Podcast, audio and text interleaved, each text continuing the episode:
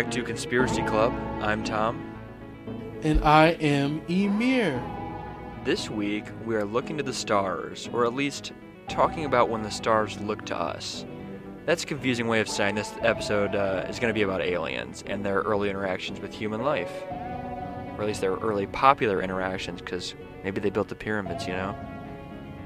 Yeah, or, you know, they, I don't know, created Nike, something like that. They might have done that. It definitely wasn't Nazis. Oh, yeah, definitely. Now, mainstream scientists reject claims that such paranormal phenomena occur as reported, and due to a lack of objective physical evidence, most scientists and mental health professionals dismiss the events as deception, suggestibility, personality, sleep paralysis, psychodynamics, and environmental factors. Though claims are rejected, it is often clear that the abductees believe that they are real. So they think that it's just because you're sleeping or something like that that you're like, whoa, I think that's fucking, I think there was a, a alien or some shit, dude. Or yeah, or you are very suggestible, so someone can convince you that something happened that it didn't happen. Okay. Or some stuff like stress can really cause you to kind of lose a gasket. Lose a gasket. That's such a freaky thing to say. In a report from the Harvard University Gazette in 1992, Dr. John E. Mack reported that of the 60 cases of claimed abductees he'd worked on, quote, no psychiatric or psychosocial explanation for these reports is evident. These people are not mentally ill. He has spent countless hours with these individuals only to find out what struck him was the ordinariness of the population. The majority of abductees do not appear to be deluded, confabulating, lying, self dramatizing, or suffering from a clear mental illness. End quote. So he just, they're kind of like, maybe they just are remembering things wrong or something like that. I don't know. Yeah, so for the most part, these people are like healthy state of mind, except for the fact that they believe they were abducted. So it, they're not like lunatics that are raving about something. It actually seems like they believe it happened. Okay, I can see that. Additionally, such reports from alleged abductees can be very detailed and has led to a substantial subculture involving support groups, detailing of types of aliens, as well as their roles, origins, and motivations. These claims rose to prominence in the 1950s and 1960s, but some believe reports can date back even further. There are two early cases that are considered to bring life to this subculture, and that is what we will be talking about today. Okay. I like the very detailed ones. I don't want no bullshit like Roswell. That... Okay, so this, yeah, so this second one, see, Roswell's different because that wasn't an abduction. That was just a potential crash landing of an alien craft. Why'd you say that so hard like that? Crash landing. I had yeah. a stroke. Yeah, well, I could tell. You've definitely had some before. I, can't. Here's the thing: is that in my day-to-day life, I can't speak. So whenever I have to speak on the mic, it's even worse. and then you also can't read, so it's really hard. Yeah, I'm illiterate, so it's really difficult. I kind of just guessing. I I get it. I understand you. But anyways, the first one is kind of detailed, and the second one is incredibly detailed. Okay, I'm all down for that. I don't like it when it's like, well, you know, I think it was aliens, but it could have just been, you know, Barney dropped down and said, "What up, folk?" Now these people have pretty fleshed out stories. Okay. The first of which is Antonio Vilas Boas. Antonio was a Brazilian farmer and lawyer who claimed to have been abducted by extraterrestrials in 1957. At this time, Antonio was 23 and a farmer. On October 16, 1957, Antonio was plowing the field near Sao Francisco de Sales at night to avoid the sweltering daytime temperature when he saw a red star in the night sky. This star approached his position, and upon proper sight of the object, Antonio described it as a roughly circular or egg shaped aerial craft with a red light at its front and a rotating dome on top. The craft landed in the field, extending three legs. Antonio began to flee the scene, first by tractor, which died without making it very far, and then by foot. This proved unsuccessful, and Antonio was seized by five foot tall humanoid wearing gray overalls and a helmet. Its eyes were small and blue, and instead of speech, it made noises like barks or yelps. three more beings aided in subduing Antonio and taking them to their ship. Oh, fuck off. You don't buy this? I don't buy the barks. I hate how we just think aliens can't fucking speak. Uh, So the, the the next group, they do kind of speak. all right, like they'll have some type of language. They're not gonna be. They can communicate with the next one. They can communicate clearly with uh with the family, Yeah, like I don't picture like a like aliens going "No!" like that. and I think that's how they talk in like Mars Attacks and shit too. They go. "No!" Well, that's no. Imagine a high pitch. You you sound like high pitched Arnold Schwarzenegger. That's what I'm picturing it as. I'm picturing it as them going. "No!" You know, like, no, it's it's less like that. Imagine like a yip. "Yee!" like that. That's not a yip. That's a yee. yee yee. Are they Trump voters? Bing, bing. I love it. oh, They go yee yee as they as they pick up. they're yee yee boys. Is that what they do?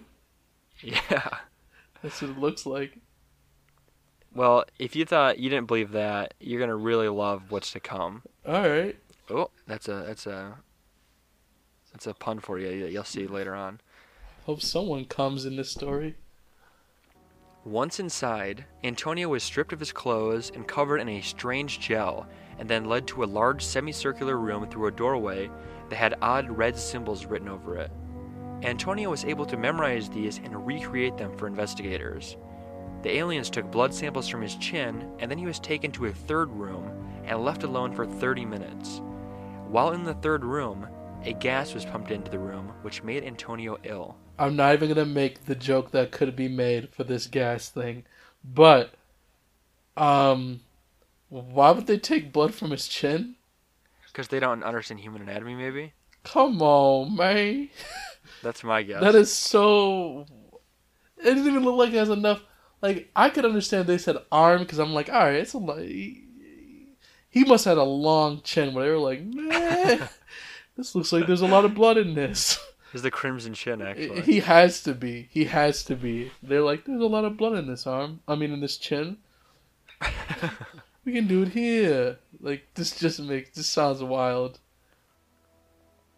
Following this, Antonio was joined in the room by another humanoid, an attractive, naked female.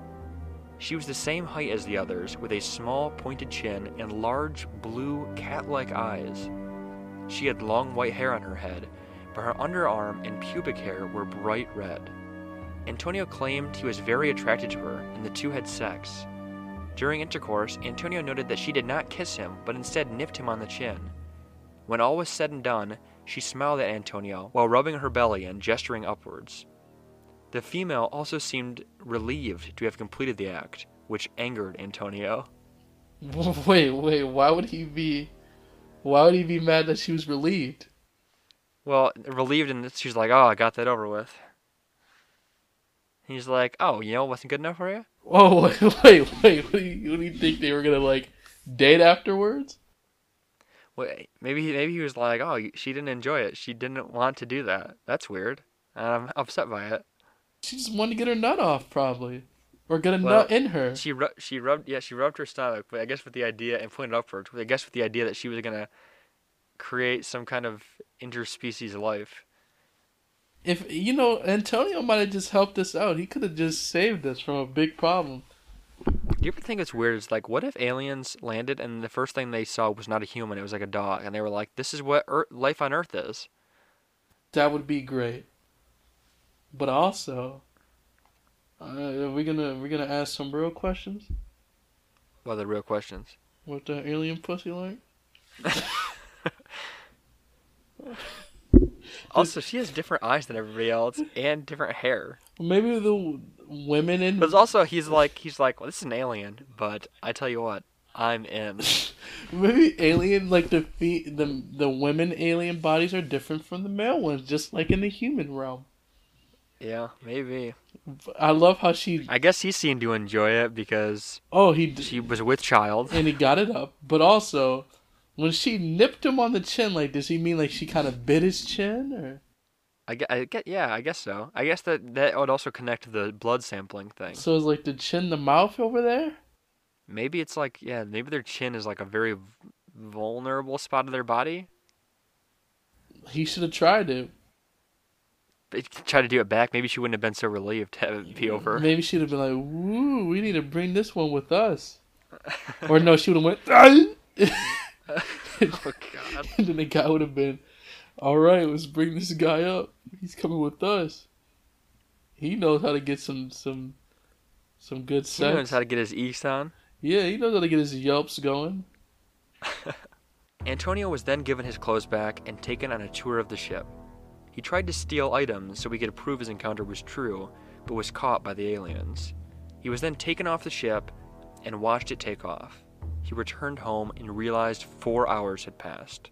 I feel like the fact that they gave him his clothes back and then took him on a tour of the ship is where he really lost me.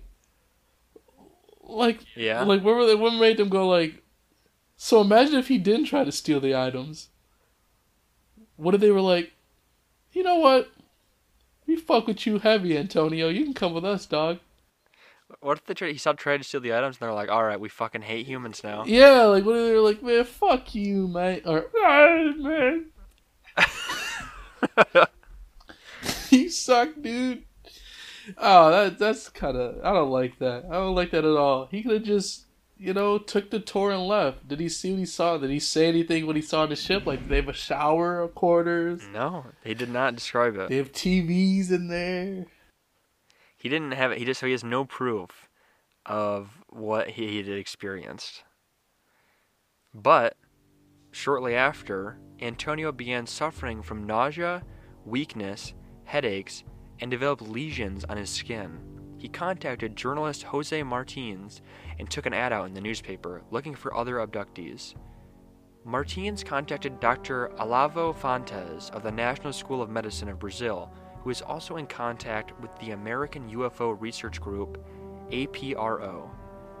Fontes examined Antonio and concluded that he had been exposed to a large dose of radiation from some source and was now suffering from mild radiation sickness. Side note: If we can just go back for a second, I love how she was motioning up to God.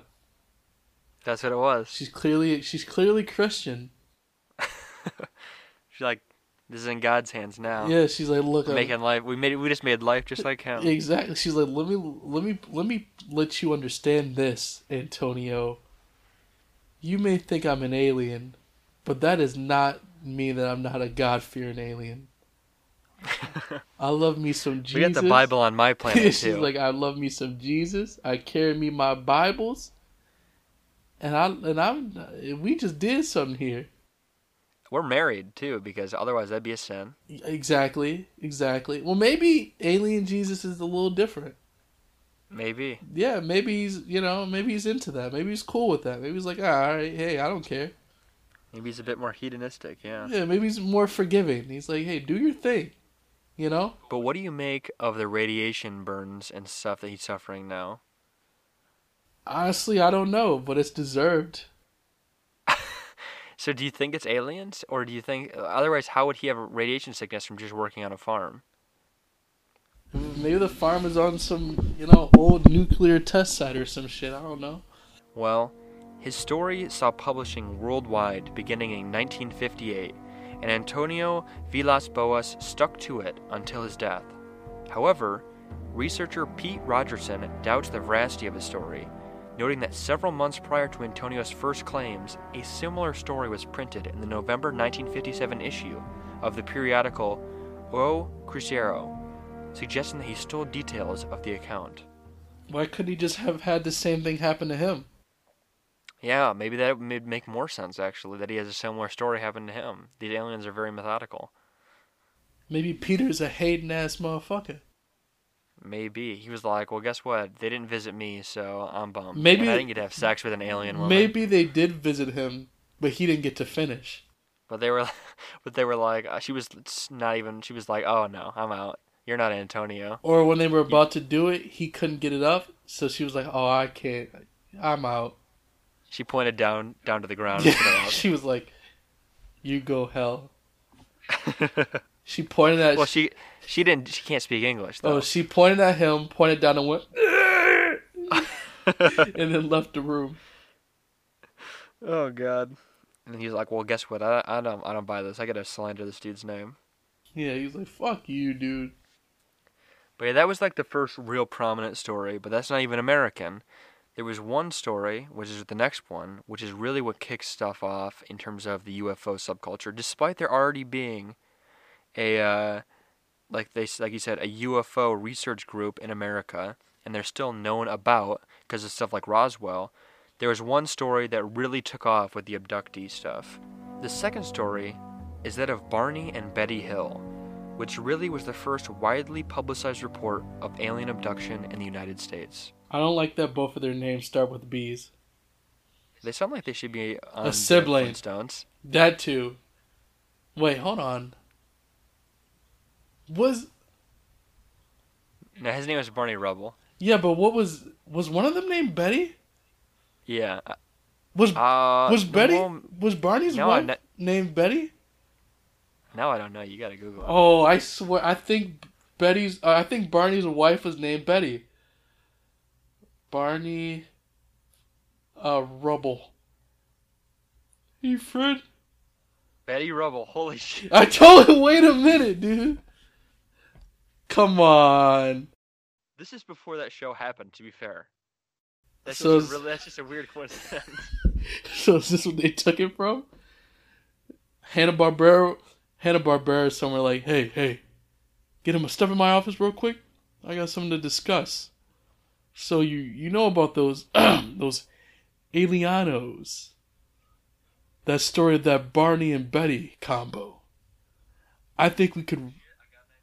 I got an idea. I think we can do something with that. Let's make one of them small and let's also make him be an asshole to a guy named Fred. All right, I'm in. And when is this set? In night, uh, uh, they were talking to aliens, so let's just do in the prehistoric days. The aliens built the dinosaurs, so that fits. I gotta say, Hannah, your voice is much deeper than I thought it would be. Ah, cha cha! I have a smoking problem. You- You're getting further into Arnold Schwarzenegger territory. Cause he was secretly an alien, dude. He was the alien who learned how to speak English. And he still just sometimes lets out lets his his primal alien nature slip out. Exactly, but he covers it up by saying he has a smoking habit. He's like, my voice sounds like this because I smoke a lot. Ah, cha cha. Ah! And then they'll go like, and then they'll go, what was that? And he's like, nothing, nothing, nothing. No, that was nothing. And then he, then he grabs that picture of the female uh, alien, and one tear falls down his face, and he goes, ah. and then he just cries. The Hills lived in Portsmouth, New Hampshire, and Barney was an employee of the U.S. Postal Service, while Betty was a social worker. They were active in the local Unitarian congregation and were members of the NAACP as prominent community leaders. Barney even sat on the local board of the U.S. Commission on Civil Rights.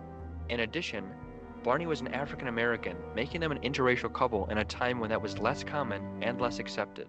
So once again, of course, they turned a black male and turned him into a white person for the TV show.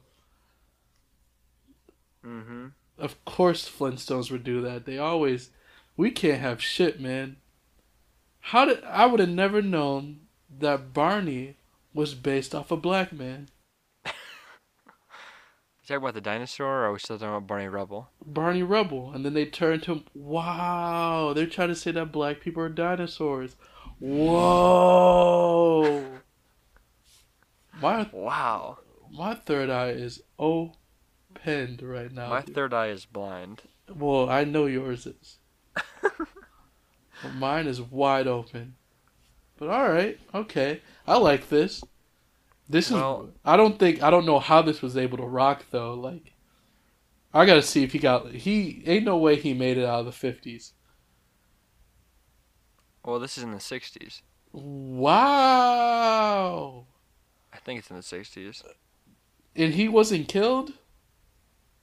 Yeah, it's in the 60s. Uh, no. My man is But ahead of his that time. maybe will that'll come around potentially. My man is ahead of his time. Oh, she ain't even cute like that either. Did you look him up? Yeah, I found a picture of her. She's not fire. Oh. He was a he was a veteran as well. Yeah, he could have did better, but a salute to them still. The Hills experienced a UFO sighting on September 19th, 1961, around 10:30 p.m. while they were driving back to Portsmouth from a vacation in Niagara Falls and Montreal. Just south of Lancaster, New Hampshire, Betty claimed to see a bright light in the sky that moved from below the moon and Jupiter, upward to the west of the moon. As they continued to drive, Betty felt she was seeing a star falling upwards. The light moved erratically and grew bigger and brighter, and Betty asked Barney to pull the car over so she could get a better look. Barney stopped at a picnic area just south of Twin Mountain.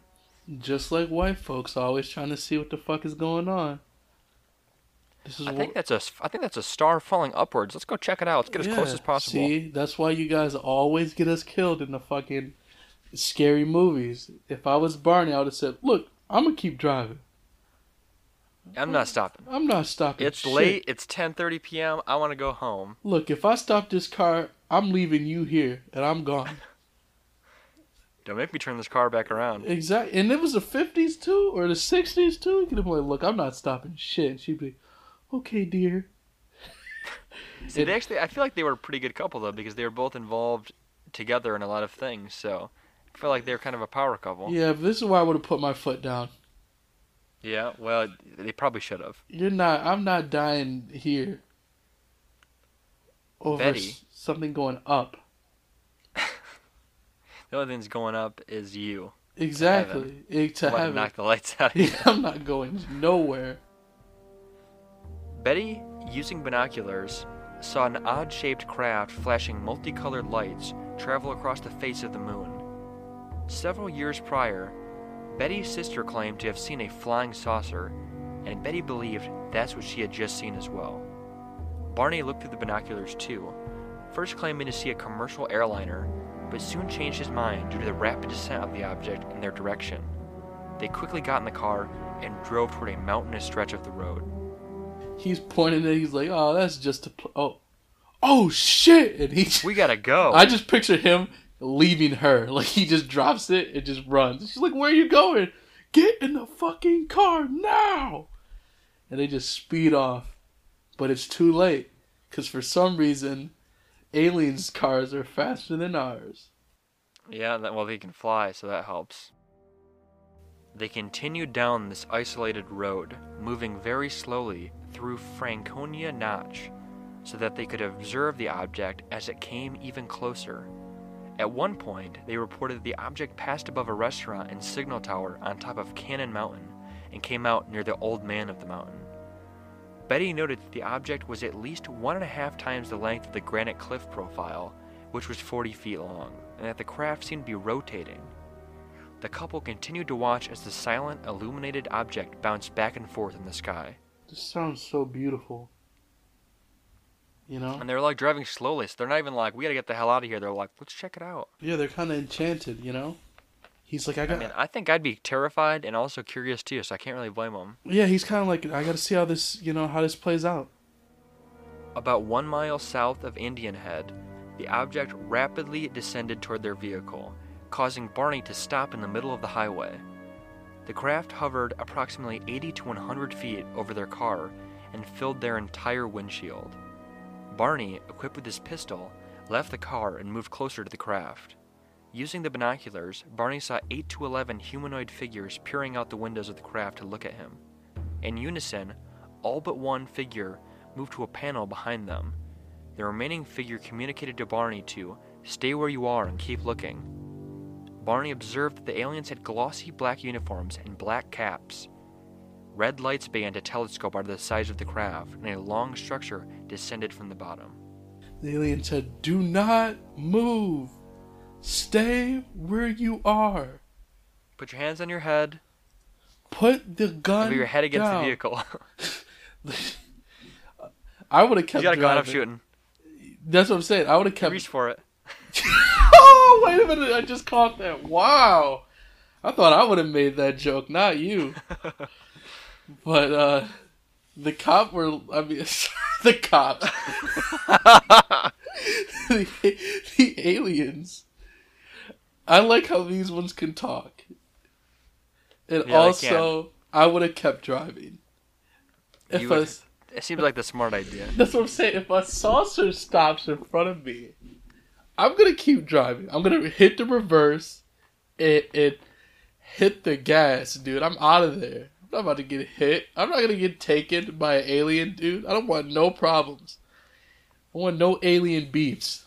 Well, I'll tell you what. Barney pretty much says, "Hell no." Then why do you get out the fucking car? I don't know. He was like, "I'm gonna go check this out," and they're like, "Hey, stop!" And he's like, "Oh fuck no." They can speak. They know English. Oh god. Barney made a break to the car. Hysterical, he told Betty they were going to capture them.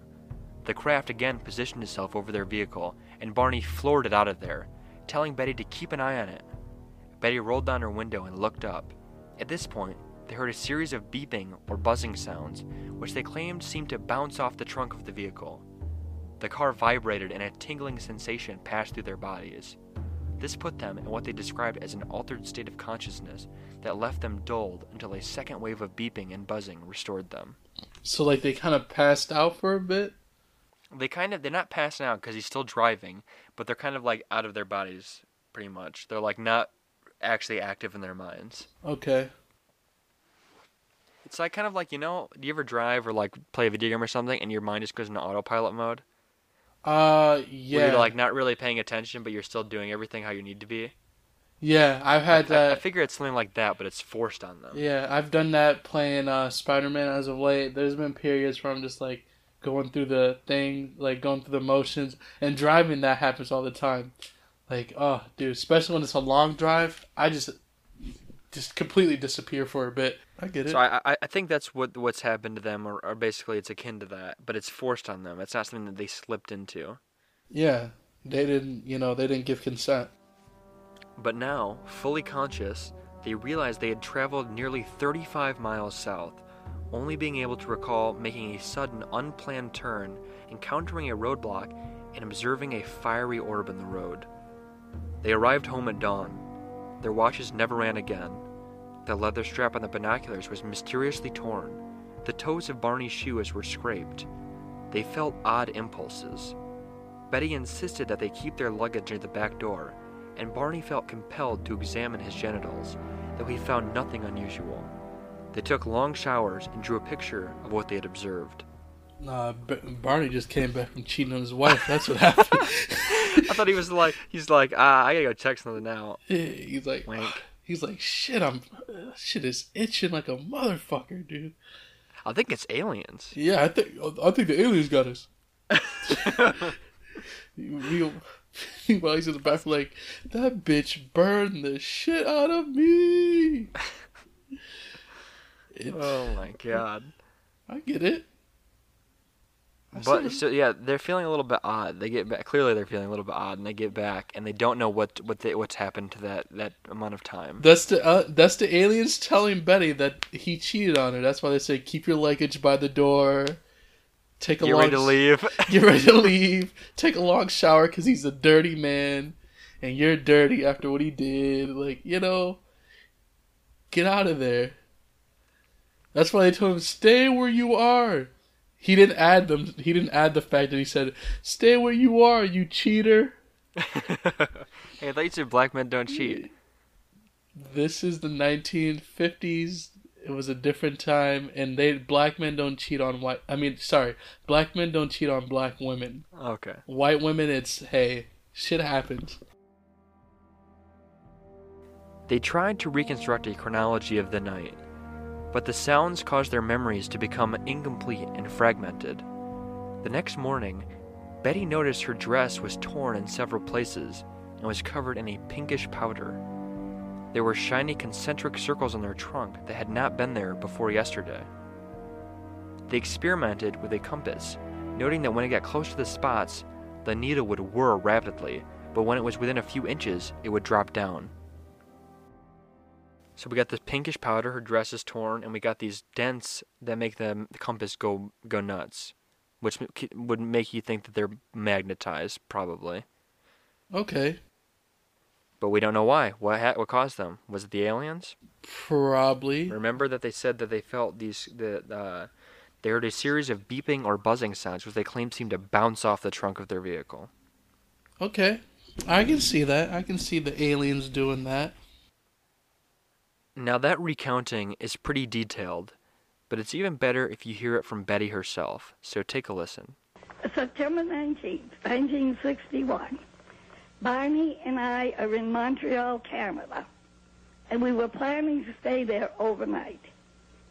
But then, in late afternoon, we heard a weather report that there was a hurricane coming up the coast, and it might hit Portsmouth. So we decided it, we, maybe we should head for home. Okay. So in late afternoon, we left Montreal, and of course, um, it was a leisurely drive home. We were in no hurry, and we just decided that if we became too tired on the way home, we'd pull off and have a little nap. But so we were in Colebrook, New Hampshire, which is just over the line from Canada and had a snack to eat so that we always knew what time it was when we left. Okay. It was five minutes past ten. Okay. And then we started down through the White Mountains of New Hampshire. And no traffic. Beautiful night. Moon is full, bright. We're driving along. Relaxed because we'd been driving, we'd been in Canada for a few days before we went to Montreal. Yeah. And we're enjoying ourselves, and all of a sudden, I saw what I thought was a new star in the sky. Hmm. And you're a seasoned, experienced stargazer because of your beautiful open skies and, and clear skies in New Hampshire. Right. I was quite uh, well acquainted with the skies generally. But this star was coming in next to the moon, and it was getting bigger and bigger and bigger and brighter. Mm. So we were curious, so Barney stopped the car, and we got out to look at the star. And as we're looking at it, it changed direction and flew in front of the face of the moon.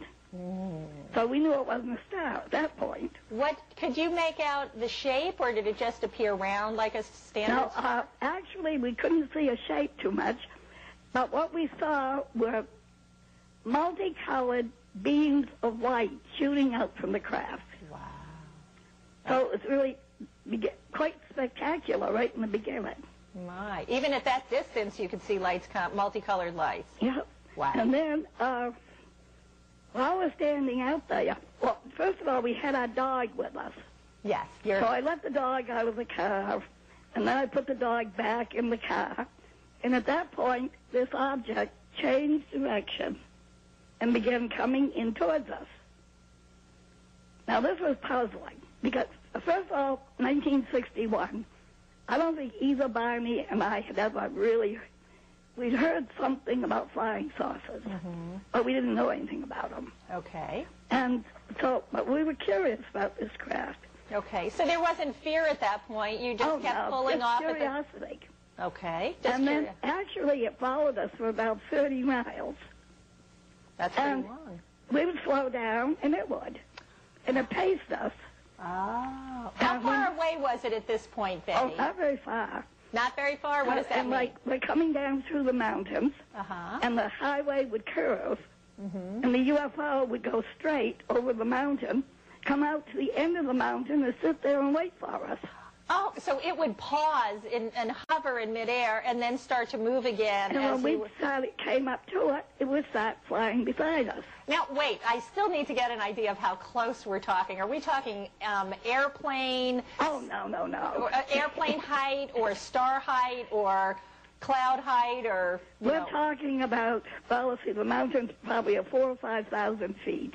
Okay. And I would say the craft was 50, maybe 50 feet above the above the peaks. Okay.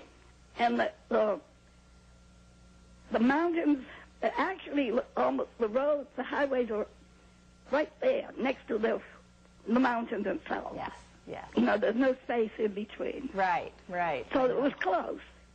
And so we got to an area known as Indian Head. Just before we got to Indian Head, this craft now is quite close to us. So we're puzzled. And we have no fear. And I put the window down of the car and waved to it. You waved to the UFO? Yeah. Betty. well, about a half mile beyond that, Did you get any response? I know that sounds silly, but was there any response? yeah, What kind of response? came out over the highway and stopped directly in front of us So that was the first in time. So it was sort of off to the side, but then after you waved out of the car, it yeah, came out in front of us. that's a definite response. That's a definite response. I remember, Barney had been in the military World War II. Okay. He's curious.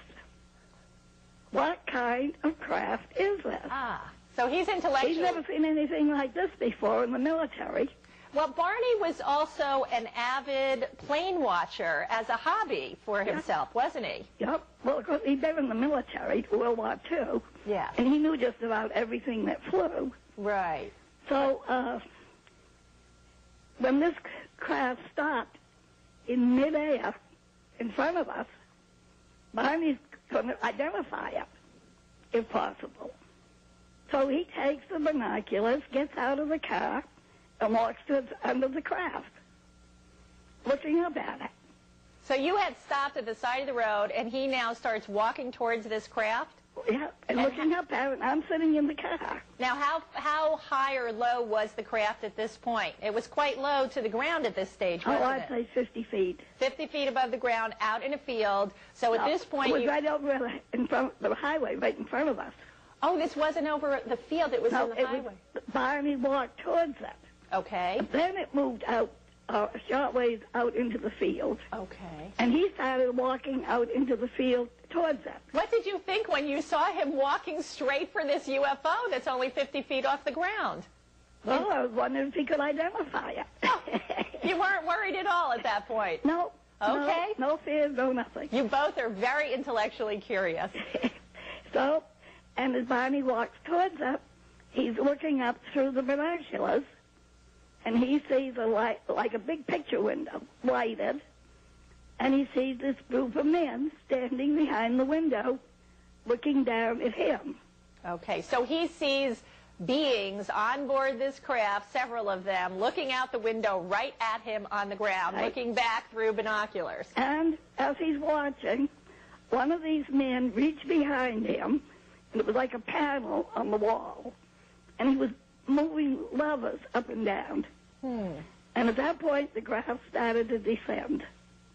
And as it did, a sort of a narrow wing came out on each side Yes. with a red light at the end of the wing. So wings emerged suddenly. Yeah. Okay. And at this point, Barney knew it was something he'd never seen before. And he had the feeling that they were coming down, they were going they were trying to capture him. Now let's stop for one second there. The beings he saw on the craft, did they look like normal human beings? Uh, well, from what he could see, he, assumed they were normal. He did at that Yeah. stage. Yeah. Okay, because we do have sketches we can show the audience um, that they, as he got a closer look, look pretty different. Okay, please go on. This is Okay. riveting. So, the craft becomes begins to descend, he becomes frightened, runs back to the car, yelling that they were trying to capture him, and we had to get out of there.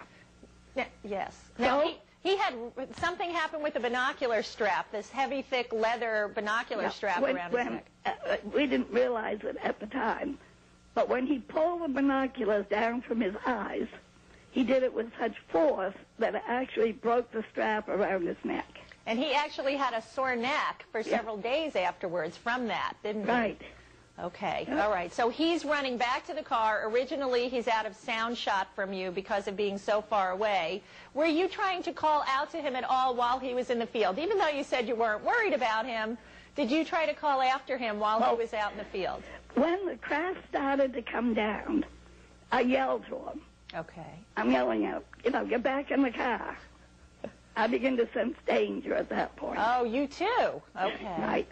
All right. So something shifted. At first you were curious and calm. Then you both started to get worried. And he came back to the car yelling, they're going to capture us in a very high state of uh, fear and anxiety. Right. Okay. What happens now? So we went speeding down the highway, and uh, we just got a short distance when we heard a beeping, a strange beeping sound. Can you imitate that at all? I, I No, not really. It was sort of tinny, but it was like beep, beep, beep, beep, beep, beep, beep, like that. okay. And, um, And the whole car vibrated. uh, was this painful or uncomfortable? The level of vibration? No, it was just curiosity. Okay. You know, like, what's happening? Okay. And at that point, I put the window down and put my head out to see if I could see what was happening. And what did you see? And uh, at that point, the, the UFO went over the roof of the car, Now, and then I lost it. I couldn't see it. now, did you actually see the UFO, or was it that you couldn't see the stars suddenly and Yeah, assumed it? well, it blocks the sky, and I could see the bottom of it. Could you see any markings or or anything on the bottom of the UFO that stands out in your mind? No, no markings. Okay, so you heard a beeping coming from the back trunk area of your car.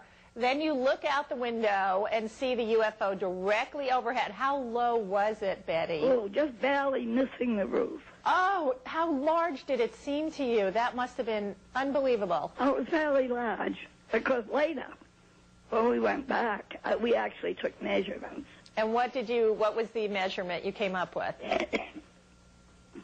Excuse me. Oh, the sure. craft was approximately 60 feet wide.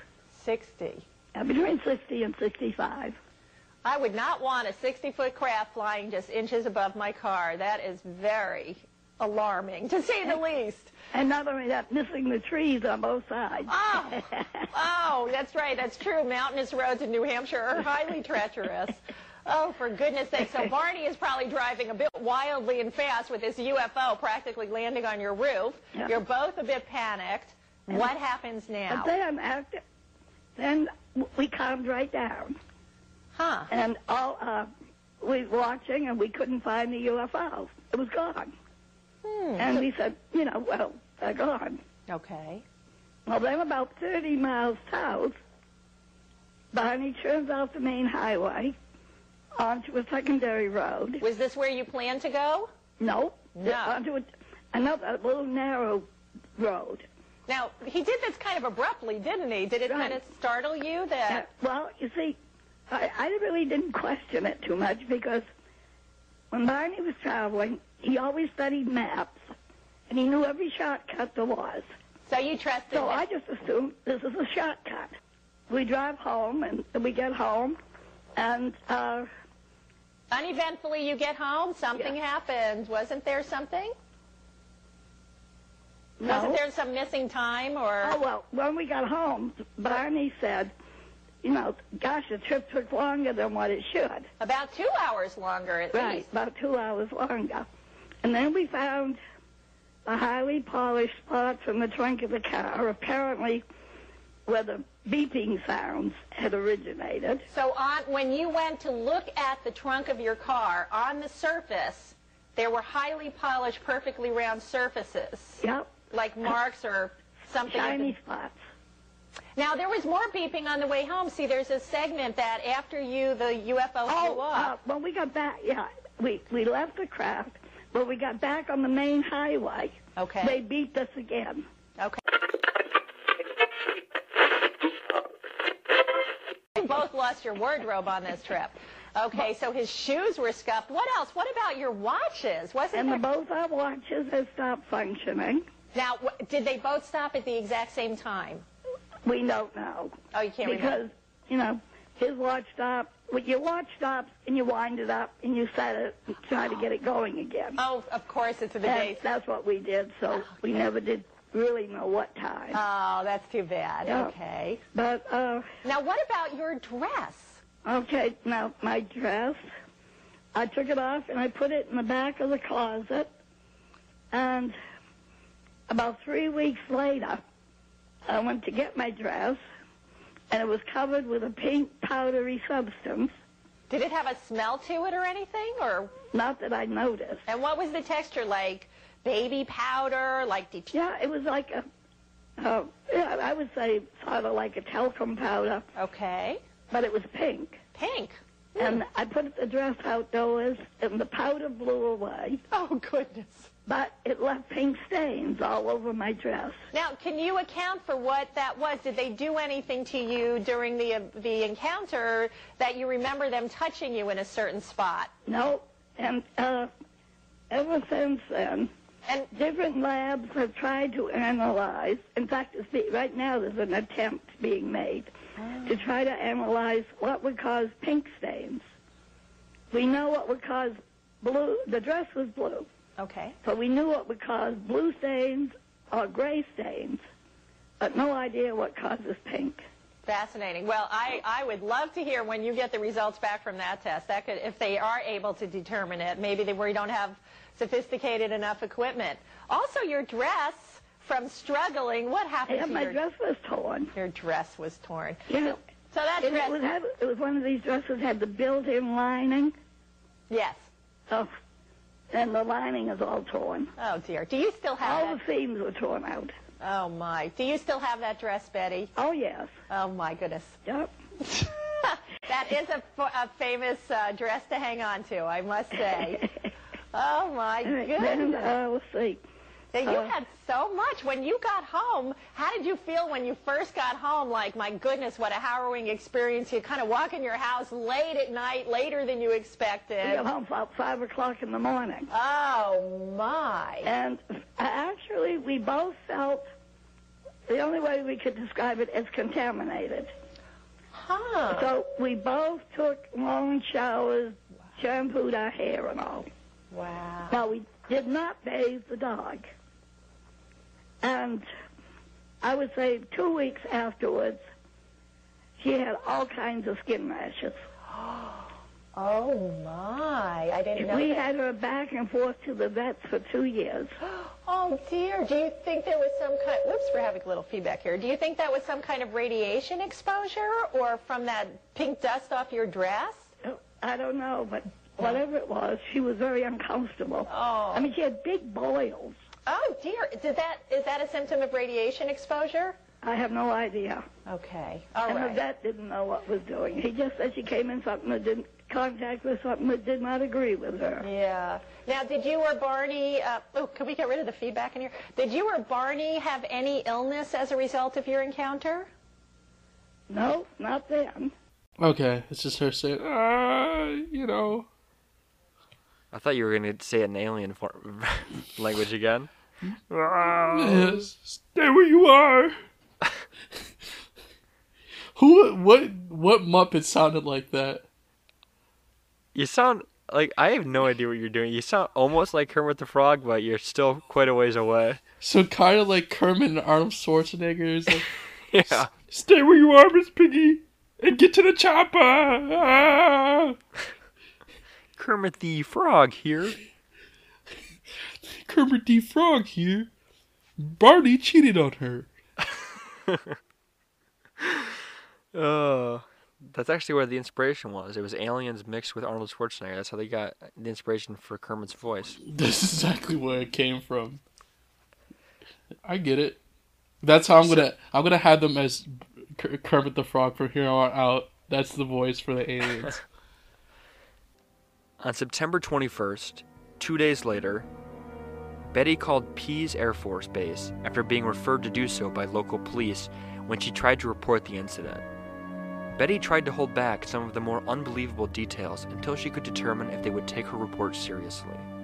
The following day, Major Paul Henderson called them back for more information. Kermit the alien here.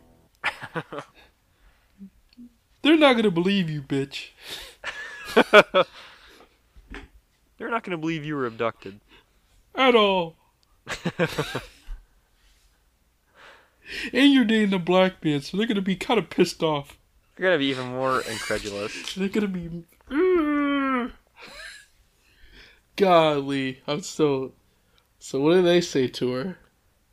A later radar report revealed that the Air Force Base did find an unidentified object. One memo signed by Paul Slocum says, quote, 1. The relatively low speed and high altitude of the subject UFO, coupled with an erratic course, including hovering, appear to rule out normal aircraft target and favor some target as a weather balloon.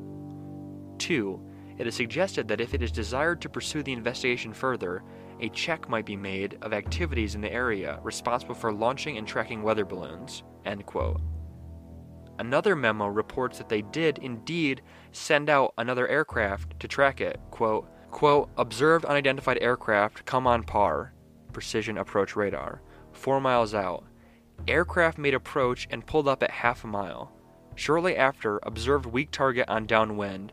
Then, when it made low approach, tower unable to see any aircraft at any time. End quote.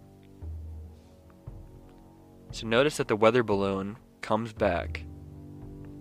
But of the Hills report, another memo read, quote, both radar and visual sighting are probably due to conditions resulting from strong inversion, which prevailed in area on morning of sighting. Actual source of light viewed is not known, but has all the characteristics of an advertising searchlight. Radar probably was looking at some ground target due to strong inversion. A temperature inversion can take place in a perfectly clear sky. No evidence indicating objects were due to other than natural causes. But to this, NICAP responded, quote, It is also interesting to note that the comment made in item 11 regarding the UFO as having all the characteristics of an advertising searchlight. This possible explanation raises the question of what an advertising searchlight would have been used for in Lincoln, New Hampshire between midnight and 1 a.m. There is no indication that Project Blue Book ever followed the searchlight hypothesis, although it would have been relatively simple to discover whether or not a searchlight was actually in use in Lincoln, New Hampshire on the date in question. End quote. So that's how they're trying to kind of, you know, They're like, is a searchlight or a weather balloon? And they're like, well, why the fuck would it be a searchlight at 1 a.m.? Doesn't make any sense. Kermit the alien here. Search for these balls. Ha ha ha. It's alleged that two planes were sent out to track the UFO, and their reports are still classified. Okay. What does that tell you? That I don't know. Maybe they, maybe They they, saw some shit. maybe they saw some shit, or maybe they just were like, ah, it's it's not even worth really saying anything. Or maybe they found some of their stuff out there, and they're like, oh my god, Yikes. we can't tell them about this. We don't want another Roswell. Yeah, or like, what if they were like, you know, they were testing shit, and that's what they found. They were like, oh shit. Why didn't you tell me that you were testing like I don't know, like this plane or some shit? Now I gotta come up with a way to disguise this. I don't know. Well, uh, you should rest easy because it's only going to get crazier from here. I'm resting alright. Ten days after the encounter, Betty began to have a series of vivid dreams. They continued for five nights. She said that she had never encountered dreams so vivid and intense. The dreams went something like this Betty and Barney encounter a roadblock, and men surround their car. She loses consciousness and struggles to come to. She then realizes she's being forced by two small men to walk in a forest in the nighttime, and that Barney is walking behind her in a trance like state, unresponsive to her calls. The men stood just over five feet tall and wore matching blue uniforms like those worn by military cadets. They appeared nearly human, with black hair, dark eyes, prominent noses, and bluish lips. Their skin was a grayish color. They all walk up a ramp into a disc shaped craft of metallic appearance. Once inside, they are separated. She protests, but a being she called the leader tells her if they are examined together, it will take much longer. At this point, they are taken into separate rooms. A new man now enters the room similar to the others to conduct her exam. Do, a new man now enters the room similar to the others to conduct her exam. She calls him the examiner and said he was pleasant and calm. His command of English seemed imperfect and she had difficulty understanding him. The examiner would conduct a test to see the difference between the craft's inhabitants and them. She was sat in a chair and had a bright light shone on her. They took a lock of her hair and examined her eyes, ears, mouth, teeth, throat, and hands. He saved trimmings from her fingernails as well. After examining her legs and feet, the man used a dull knife to scrape some skin off of her. He then tests her nervous system and thrusts a needle into her navel, causing Betty immense pain. The leader waves his hand in front of her eyes, and the pain disappears. The examiner leaves the room now, and Betty engages in conversation with the leader. She picks up a book with some strange symbols that she is allowed to take home. She asks where he comes from, and he shows her on an instructional map. The men then escort the hills from the ship, and disagreement breaks out between the leader and the rest. The leader tells Betty that she can't take the book as they don't want her to remember the encounter. Betty insisted that no matter what, she would one day remember. The Hills are taken to their car, where the leader suggests they watch the craft's departure. I don't know what the hell just went on there. That was her five dreams she had. It was this event, and they stopped. There was five nights every single night, and then it stopped. I don't know if the leader sucks or if he's a decent guy. Well, he's he, he's like, okay, you can bring a book so you can prove that this happened. And then they were like, hell no, you she can't let her prove that we were here. And he's like, oh, you're right. I gotta have that back. So, So when he, he, so what is he a goof? I think he's like trying. He's compassionate. But so Uh. the, the thing was, he the, the examiner hurt her by sticking the needle into her belly button. But he insisted that it wasn't going to hurt, and she was like, "No, it's going to." And then when it caused her pain, he stopped doing it, and then he he, he like healed her. So it seems like they're not trying to hurt them really. They're just trying to understand what's happening. So he's a nice guy. I like him. I'm pro the leader. That's kind of a menacing name, though. I feel I, I guarantee his real name is like Bob or something, but she didn't know it. Bob the alien. Yeah, like whenever it's like no one, they always call him Commander. Like they can't be like, hey, Yeah, hey, uh, I'm sorry about this, Betty. I, I didn't, I didn't mean to, you know, do this to you. Uh, you can have this book if you want, if that makes you feel any better. Also, I'm gonna give you a heads up. Barney's cheating on you. He told us in the other room. he gave us a heads up in the other room, but it's all right. And then the rest of the group are like, Kermie, you, you can't give her this book. Oh, you're right. You're right. You're right. Instead of giving her this book, let's give her some cookies. oh God. I think those are two different things. And then, and then the leader was like, "Uh, "Relax, relax. We're not gonna do that. We're just gonna watch her leave." I will. I will. Okay. Does does uh uh Barney ever have like? Does he say that he has these dreams too, or is this mostly He Betty? does not. Betty's so- the only one that has the dreams. so Betty's don't the- worry because these experiences will come back later. So Betty's the only one who was paying attention during this whole thing. Well, remember, he it, it, she said that he was in a trance-like state and was yeah. unresponsive, according to her dream. Yeah. So, but Barney, uh, but Betty snapped out of it. All right, I'll give her that. I like the leader. He seems like a sweet guy. I thought that too. I'm like, all right, these are nice aliens. Yeah. And the Well, one I guess guy. both of these aliens are nice so far in both these stories. Well, and, and other reasons for the other one, but Yeah, very different. and this one, the even the examiner was kind of nice. Like, he came in, he couldn't really speak English, but you know, He didn't want her to be in pain. what immigrant can? You know, when they first get here. It's So a he- struggle. Yeah, so he's like, you know, hey, how you doing? I, I feel bad. I don't want to put you in pain, but I kind of have to. This is a dull knife. I'm gonna kind of scrape a little bit of your skin off, uh, cause I just want to figure you out. You know, I want to know who you are. I want to get know? to know you. I want to get to know you.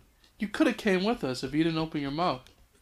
If you didn't try to take that book, Well, if you would have took the book, uh, you, it would have been all right. The leader's like, yeah, you can have. I wonder why he just didn't care. Like, like ah, you can have the book.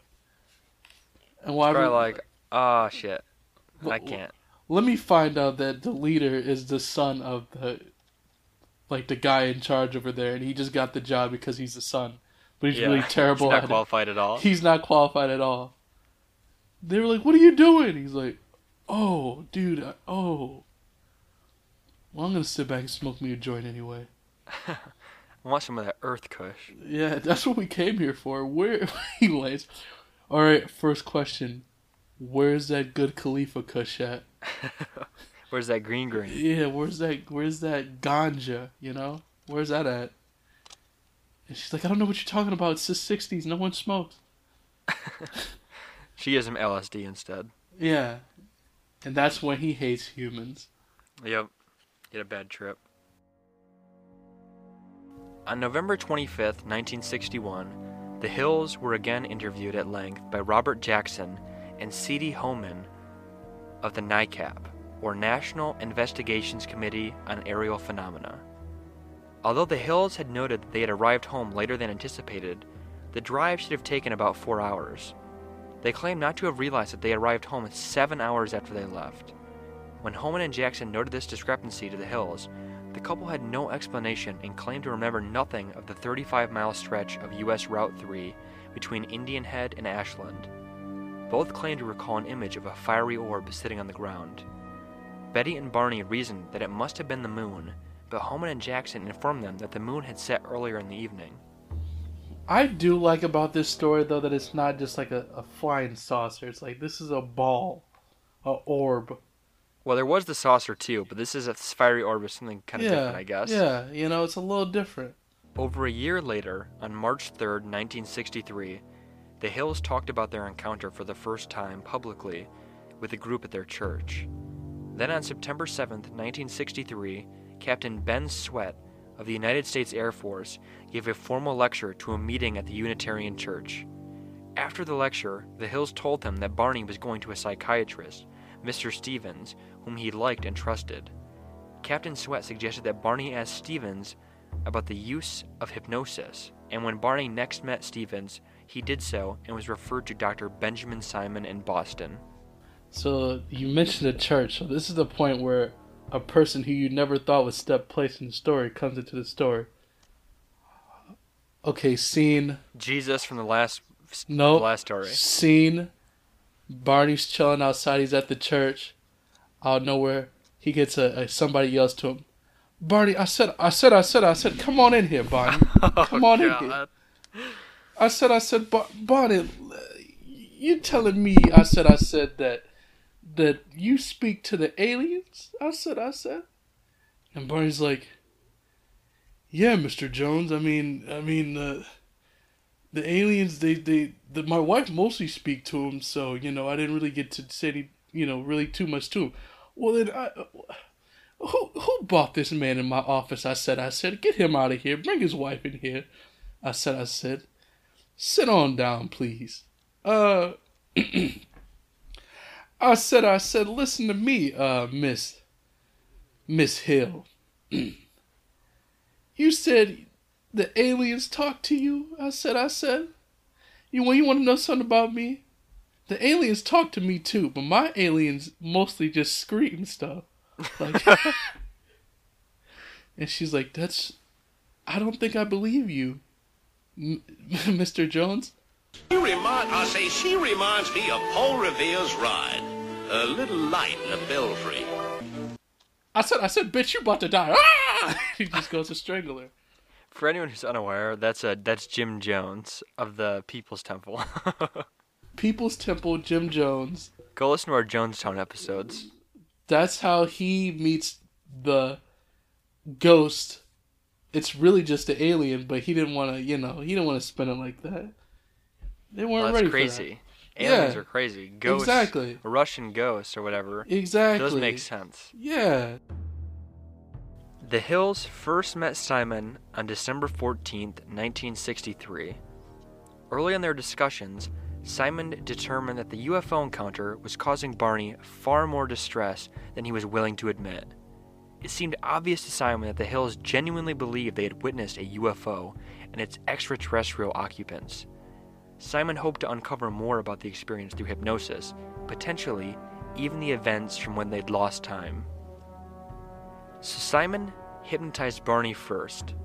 His recall of witnessing alien figures was quite emotional, including expressions of fear, emotional outbursts, and doubt about his own memories. Barney said that due to his fear, he kept his eyes closed for much of the abduction and physical examination.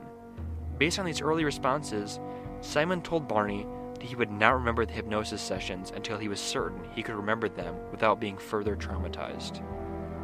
Under hypnosis, as was consistent with his conscious recall, Barney reported that the binocular strap had broken when he ran from the UFO back to his car. He recalled driving away from the UFO, but that afterwards he felt irresistibly compelled to pull off the road and drive into the woods. He eventually sighted six men standing in the dirt road. The car stalled, and three of the men approached their car. They told Barney to not fear them. He was still anxious, however, and he reported that the leader told Barney to close his eyes. While hypnotized, Barney said, quote, I felt like the eyes had pushed into my eyes, end quote. Barney described the beings as generally similar to Betty's hypnotic recollection. The beings often stared into his eyes, said Barney, with a terrifying, mesmerizing effect. Under hypnosis, Barney said things like, quote, Oh, those eyes. They're there in my brain, end quote, and quote, I was told to close my eyes because I saw two eyes coming close to mine, and I felt like the eyes had pushed into my eyes, end quote. And finally, quote, All I see are these eyes. I'm not even afraid that they're not connected to a body. They're just there. They're just up close to me, pressing against my eyes. End quote. Barney related that he and Betty were taken onto the disc shaped craft where they were separated. He was escorted to a room by three of the men and told to lie on a small rectangular exam table. Unlike Betty, Barney's narrative of the exam was less detailed, as he continued to keep his eyes closed for most of the examination. A cup like device was placed over his genitals. He did not experience an orgasm, though Barney thought that a sperm sample had been taken. The men scraped his skin and peered into his ears and mouth. A thin tube or cylinder was inserted into his anus and quickly removed.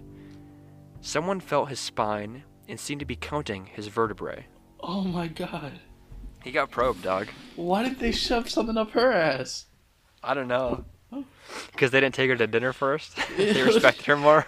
they didn't take him either. Like, what the hell? That's so bull. They put a cup over his. How did he get an or? He didn't experience an orgasm. How did he get some sperm out? Because they just sucked it out. That makes no sense. He would have orgasmed then. I have no idea. I don't like how they shoved something up his ass. What was the? I don't know. I have I have no idea because they didn't do anything with any of Betty's business. That's what I'm saying. like they didn't do nothing to Betty. This is a this is actually a different experience that Barney's talking about. a far more personal one. no wonder Barney had his eyes closed, dude. Dude, uh, the second out of been like, look, man, I know you guys want to examine me, but please don't put that up my butt, dude. I will fight back and you guys can kill me, but please don't. Do you think that this is where the anal probe part of like alien abductions comes came It from? has it has to be. It has to be. This is where You it think started. that? Do you think that he was like, they put something up my butt, and Betty's like, wait, what? Yeah, she- she's like, wait, whoa, whoa, whoa, whoa, whoa, er? She just turned it, Shraggy, what? Okay, so that didn't happen for me. I love how the dudes always in this story, in these stories, they get their rocks off somehow. they do. They somehow get their They're rocks like, uh, I gotta make up a story. Um, I fucked it. Yeah, somehow it always falls back to that. Uh, If I fucked it or it fucked me, like it's always that. Never anything in between. well, now here's where here's where we start to get into Betty's recollection. Yeah, my butt cheeks are clenched, so let's hear it. Betty reported a conversation with the leader that she understood in English. Barney said that he heard them speaking in a mumbling language he did not understand, yet he also understood them in English. Betty also mentioned this detail. The few times they communicated with him, Barney said it seemed to be thought transference. At that time, he was unfamiliar with the word telepathy. Both Betty and Barney stated that they hadn't observed the beings' mouths moving while they communicated in English with them. We always make the aliens have superpowers. Yeah, they, they have they, they can never be just like us. They're like Yeah. way ahead. It's always like, and then they just, you know, made something explode with their mind. yeah. And they had a ray gun too and a spaceship. Exactly. And, and they could just, like, they their technology was so ahead of ours, we couldn't even understand it. Oh, I lied actually before. Um, we're still in in uh, Barney's recollection, Okay. but that was some of Betty's that that matched up with his. Okay. So, he recalled being escorted from the ship and taken to his car. In a daze, he watched the ship leave. Barney remembered a light appearing on the road, and he said, Oh no, not again. He recalled Betty's speculation that the light might have been the moon, though the moon had in fact set several hours earlier. He also stated that he attempted to produce the code like buzzing sounds, which seemed to strike the car's trunk a second time by driving from side to side and stopping and starting the vehicle. His attempt was unsuccessful. When he saw the lights, he said, "Oh no, not again," and clenched his butt. you guys aren't getting my butt this time. Oh, Not, never, never again. never again. My butt cheeks are sealed. He starts doing uh, male uh, Kegels. Oh, for sure. oh, Barney's hypnosis sessions revealed a great deal of information and hidden traumas to him, and Betty's would be no different, though her interactions with the beings was markedly less uncomfortable. all right. Let's get into it. This is what I was here for. Let's see. Under hypnosis, Betty's account was similar to the events of her five dreams about the UFO abduction, but there was also notable differences, mainly pertaining to her capture and release. The technology on the craft was different. The short men had a significantly different physical appearance from that of her dreams. The sequential order of the abduction event was also different from Betty's dream account. Barney and Betty's memories in hypnotic regression were consistent with one another, but contradicted some of the information in Betty's dreams. Betty exhibited considerable emotional distress during her capture and examination. Simon ended one session early because tears were flowing down her cheeks and she appeared distressed. Simon gave Betty the post hypnotic suggestion that she could sketch a copy of the star map that she later described to a three dimensional projection similar to a hologram. Eventually, she did what Simon suggested.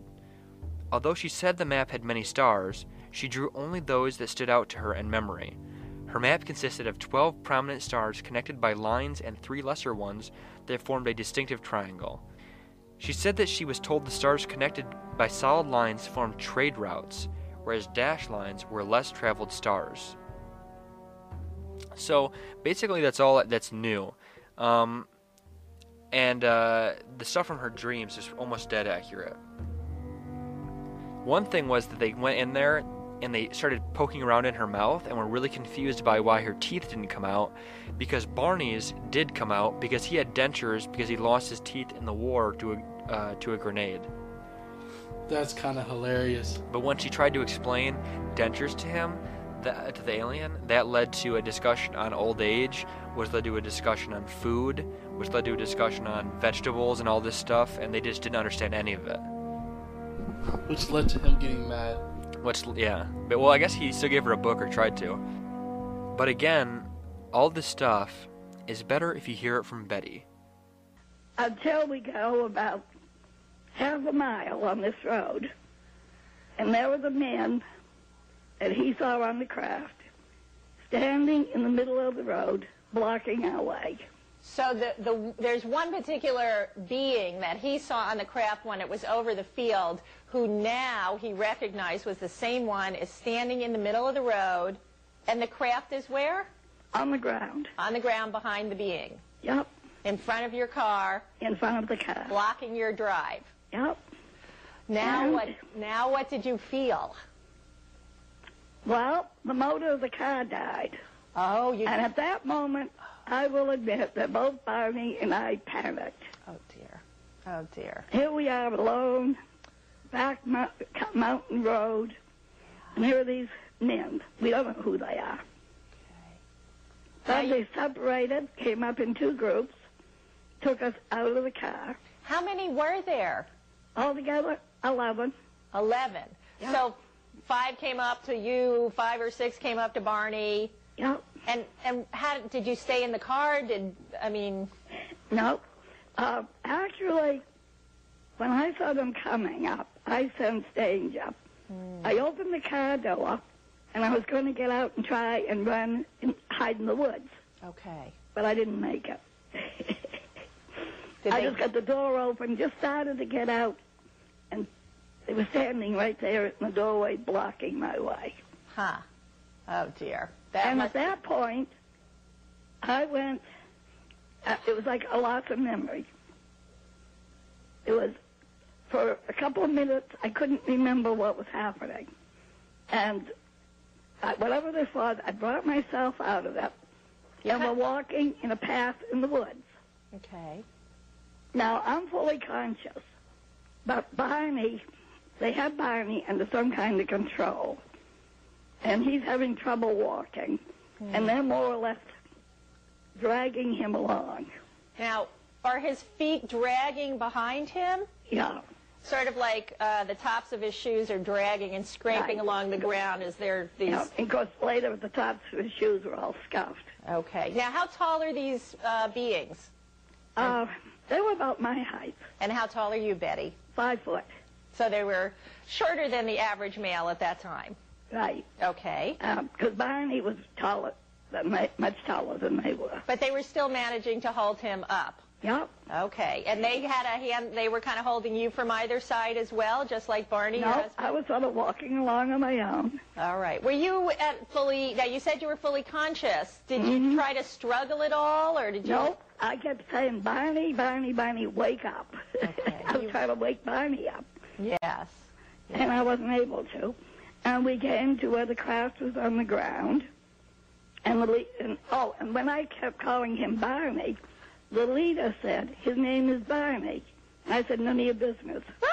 Oh, you are, you get them. That's right. You're not going to cooperate with them. They're just dragging you off in the middle of the night. And so that now we're at the door of the craft. Now, wait a minute. You said he kept asking you uh, or responding, his name is Barney. Did they talk to you the way, did they have mouths and was there sound coming Yeah, out? Voices. They, Yep. they had voices Right. and was clearly speaking English to you. Yep. Well, they, with an accent. And what kind of accent? Did you ever figure No, out? I never could figure it out. Never could. Okay. Nope. All right. So they dragging you and Barney. Barney's unconscious, being dragged behind you. Now, now we're at the door of the craft, and he said, go on. And I said, no. You're gonna. And so they tried to pull me on. Oh, And that's when I put up a battle, and my dress got torn. oh dear. And it was the second time I'd worn it. Oh. That's never good. what a waste of a good dress, huh? and the one that Oh. did the talking said, you know, go on. Uh, well, you're not going to be harmed. All we want to do is a simple test. And when the tests are over with, we'll take you back to your car and you'll be on your way home. So they were trying to encourage you. If you just get on, let us get, you know, get this over with. You'll be back at your car sooner. Right. You Yes. know, Now, how, did you trust that? Believe it? What was your reaction? well, I didn't have much choice at that moment. Uh, so we were taken inside. Barney went in first. Okay. And actually, it was a corridor. And to go, there was two rooms side by side, and the door going into the room was oval shaped, like you would find on a ship. Oh. And we had to step up to go into the room. Okay. It was And higher than the floor of the corridor. now, was the corridor straight and boxy? Can No, it curved. It was a curved interior corridor that led to two doorways, one of which you went into and one of which Barney was taken into, and it was an oval doorway with a step up. Right. Okay. Yep. So uh, uh, oh, so I went in, and there was well, there seemed to be the man who spoke English. We called him the leader, Okay. and he said they wanted to do some tests, simple tests. Mm. And then the man, uh, this other man came in, and we called him the examiner because he did the testing. Okay. And then the nine others stayed out in the corridor. Oh, So we called them the crew members okay. for purposes of identification. Now, why do you think you and Barney were in separate rooms? Why? Mm-hmm. Yeah. I questioned that, and he said they could only do testing of one at a time. Mm-hmm. So they, they would test me, and then they'd go into the next room where Barney was, Okay. which is what happened. Okay. So if they brought you in at the same time, you'd have to. They'd be taking turns with you. So this Right. was faster. Yes. Okay. They only had equipment for one person Oh, okay. at a time. Was that more alarming to you to be separated from Barney at that stage? Nope, No. nope. I, I see. Um, I'm it's a new situation. You- You know, I'm playing it by ear. I don't know what's going to happen. Sure. For all I know, they might roast me for lunch. It's not. It's not a very funny thought, actually. That's kind of. That, where? How terrified were you at that time? well, after I got inside, then I got over being afraid. Well, see, the leader was doing all he could to calm us down. Huh. I say, we're not going to harm you. Okay. We, we just want to find out how you will like us and different from us. Oh, really? Oh, And then, as soon as we find that out, we're going to take you back to the car. hmm. Okay. Interesting. Yeah. Did you think these were beings from another planet or galaxy or another world at that stage? Oh, yeah. Yeah. No question in your mind. No Okay. question. All right. So Uh, that made sense. These were astronauts from another solar system. All right. I was beginning to become impressed. I was getting over my fears, and I've got a lot of curiosity now. Uh huh. Yeah. Now, what did what was in that room that they brought you into? Because you didn't actually see the inside of Barney's room, but what? No, but they were, later we found out they were the same. okay, because of descriptions later. What, Actually, the rooms were pie-shaped, like a piece of pie. oh, that makes sense if it was a round craft, huh? Right. And Okay. uh, the lighting was all indirect lighting, ceiling and walls. Okay. And it was a bright blue light, very, very bright. And uh, there was like a little table and a stool. And was the table large enough for a normal adult human to fit no, on? no, Barney's legs were hanging over the edge. Oh my. Okay. So it was a shorter table than you would expect. Right. Okay. Yep. And then there was a cabinet. And then there was uh, some of the equipment they used. It was uh, on the wall. They just slid these doors back, and the equipment was sort of built into the wall. Huh. Okay. So they kind of reached up, took it off the wall, and then brought it over to where No, there was, no, they just slid the doors back. slid the door back. Oh. Yeah. Okay. All right. So, uh, now my examination, they, first of all, they put me on a stool, and they checked my eyes, ears, nose, throat. They were very interested in my feet. Uh, they took samples of my hair. How did they cut it Uh, or pull it out, or uh, they cut it. they cut it? So they had was it a scissor like we're familiar I with? I don't know. It was, I, I couldn't see what they. I knew they cut it, but I don't know what they used. And when they looked in your eye, you know, when you go to an eye doctor, they have a thing that lights up the inside of your eye or your ear. Did they, did anything look familiar to you? No, they didn't. No lights. No lights. They No. just were looking and leaning forward and looking. No, And did any of this hurt at this stage? no. Not at yet. And Okay. they also took a scraping of my skin. Hmm. And then they said they were going to check my nervous system. And they had these this equipment in the wall. And they pulled these wires out. And they were touching me. Did that hurt? No. No. So they were touching you, not poking you with wires, and no they were shocks. just putting, you know, touching them. Okay. And, and reading this machine. oh. Wow. And then he said they were going to do a pregnancy test. now, how old were you at this stage, by the way, if you don't mind saying? 40. 40. Okay. That's, all right. So they're going to do a pregnancy test. And this is when he tried to put a needle-like instrument in my navel, which caused pain, so he stopped doing it. Okay. Now, let's spend a minute on that, though. Actually, before they were about to do the pregnancy test, did you say anything or express anything to them? No, but when I saw the needle, yeah, I said, don't do it. It will hurt. You And warned he them. said, no, it shouldn't hurt. uh-huh. And when it did hurt, he was amazed, and he stopped doing it. So did they stop, or did they also do something to take care of the pain as well, I understand? Well, he sort of uh, rubbed, uh, push, put his hand back and forth in front of my eyes, Huh. and that stopped the pain.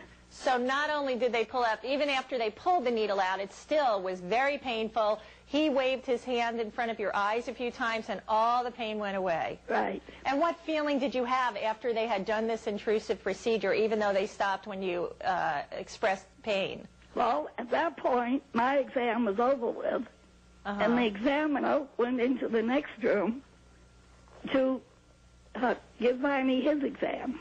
Okay. And now this, with Barney, the first part was the same as mine. Okay. The eyes, ears, nose, throat, skin, hair, fingernails. And then they rolled him over on his stomach, and he, they seemed to be mostly interested in his bone structure. Oh. Interesting. Know? So, but now the examiner is in with Barney, and I'm beginning to feel like I'm going to be out of there soon. And I'm relaxed, and I said to the leader, I need something to take home with me to prove this has happened. You're looking for that ashtray off the UFO, aren't you? or that matchbook cover, something, huh? and actually, there was a book. oh, what did this book look like? I find this fascinating. So he said I could have the book. He was going to give you a book off this craft? Right. And Now- so I'm standing there. Oh, I'm by the cabinet, and I'm looking briefly through the book, looking for pictures. yeah. That makes- Because I did see the printing. Now, what did the printing look like? Does it look like anything you have ever seen from any culture or time? Yep, Oriental. It looked Oriental. Why? Was it left to Uh, right? Well, because, it, well, it was a much simpler script than Japanese okay. or Chinese. But it went up and down in columns instead of across. Okay. Yep.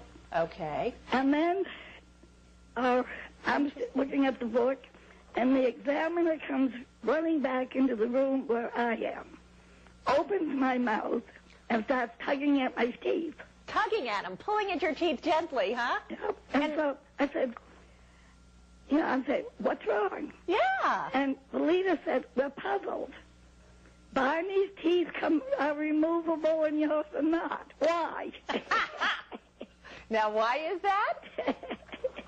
Actually, World War II, Barney got hit, I don't know, hand grenade or something, and it knocked all his teeth out. So Barney had dentures, and, And he they, had dentures. they figured everybody's teeth came out as a full set and were removable. They That's adorable. Why his teeth came out and mine did not. So did they ask you, did you try to explain what that was about? Yes. Did they understand? Uh, I'm not really sure if they did. Now, what, what does it take? How did you describe, how did you try to explain the dentures? I said that, well, Barney's had been as a result of an accident. But as we get older, then uh, many of us, we lose our teeth. You know? And Uh, what, and what We have to have them? them extracted. Right. And then this led into, well, eat, what do you eat? Well, he said, what is age, right?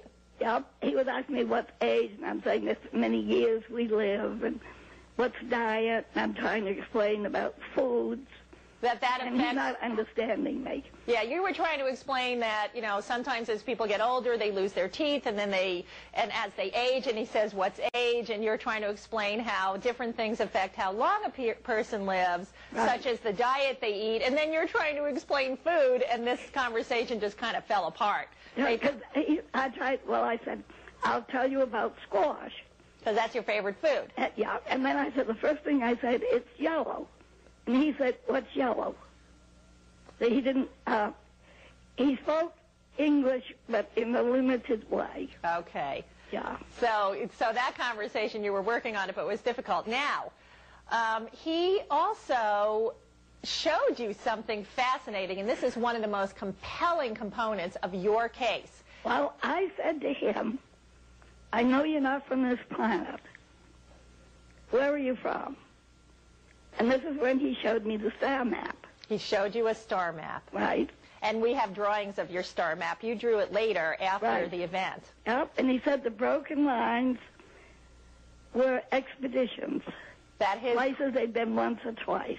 okay. And then the other lines, the solid lines, were places they went frequently or all the time. Oh my! And of course, later I sketched the star map. Thank Now, were, was Earth on this map? Yes. It was. We, were- we were a spot where they go frequently. Oh, now the it, let's let's take a minute to say. Did, when you drew the map originally after this event, did anybody recognize that system? Not at first. Now, how long did it take before people recognized that star system? Well, most of the research was done by a woman by the name of Marjorie Fish. And uh, she worked at Oak Ridge at the nuclear, I don't know, nuclear, they do something nuclear. Facility? Okay. Oh, it's a nuclear facility. okay. And she was a scientist, and she was curious about the star map to see if it really existed.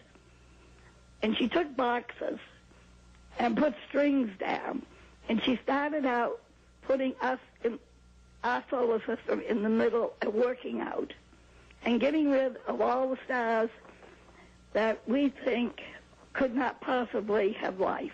Okay. And when she got through, that was my star map almost completed. You mean she did that independently of looking at your map? Yep.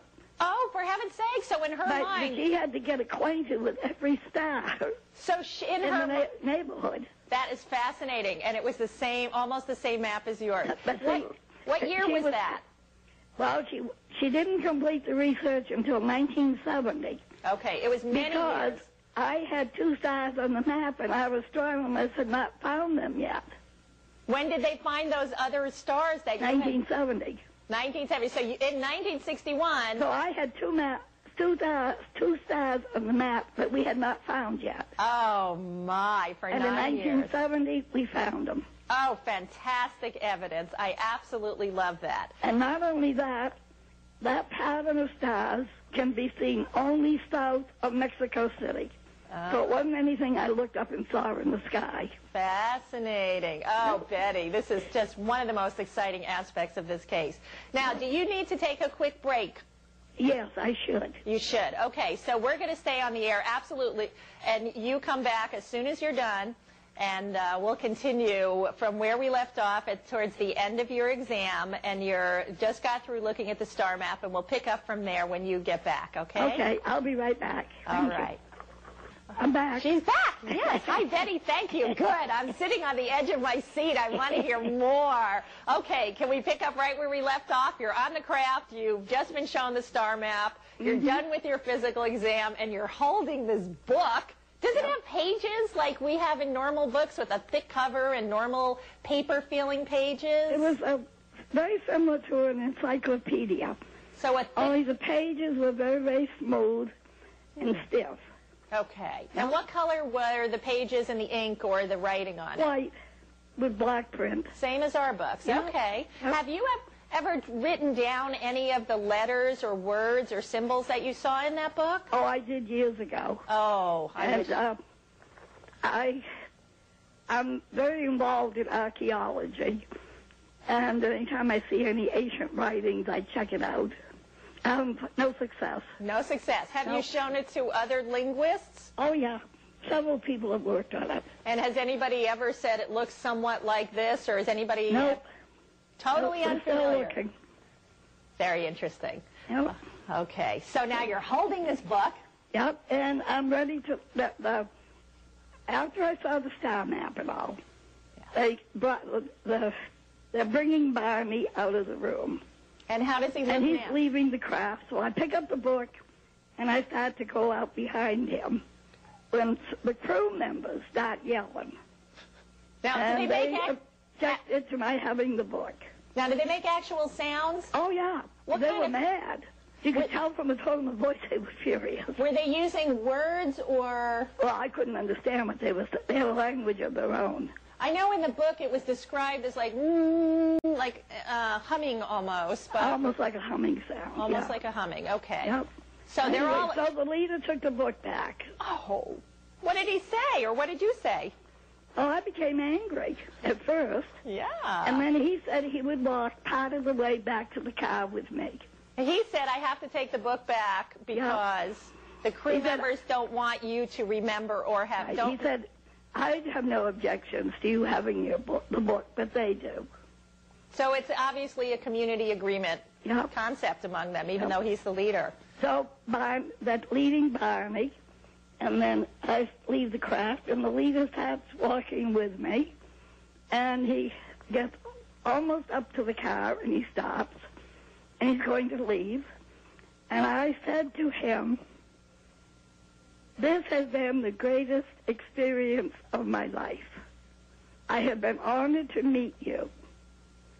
I have many friends who would like to meet you." will you please come back? And he said, I don't know. It's not my decision to make. So even So I said, well, if you decide to come back, how will I know this? And he said, you will know somehow. Oh. And with that, oh, and then he said, uh, stay by the car, and you'll be far enough away from the craft so that you, you won't be in any, in any danger when we leave. oh, interesting.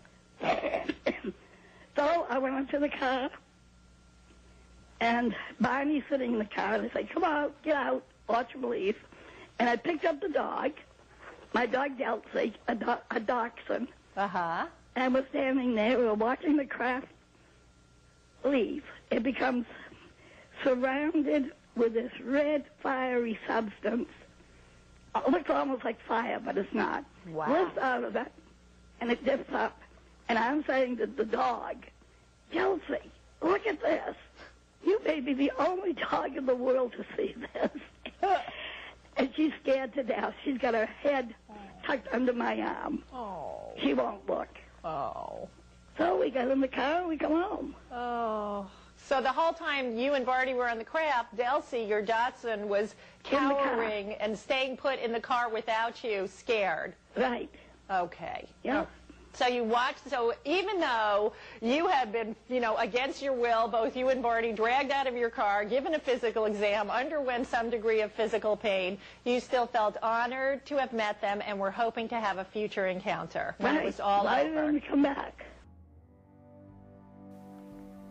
After the hypnosis sessions, Simon speculated that Barney's recollection of the UFO encounter was possibly a fantasy inspired by Betty's dreams.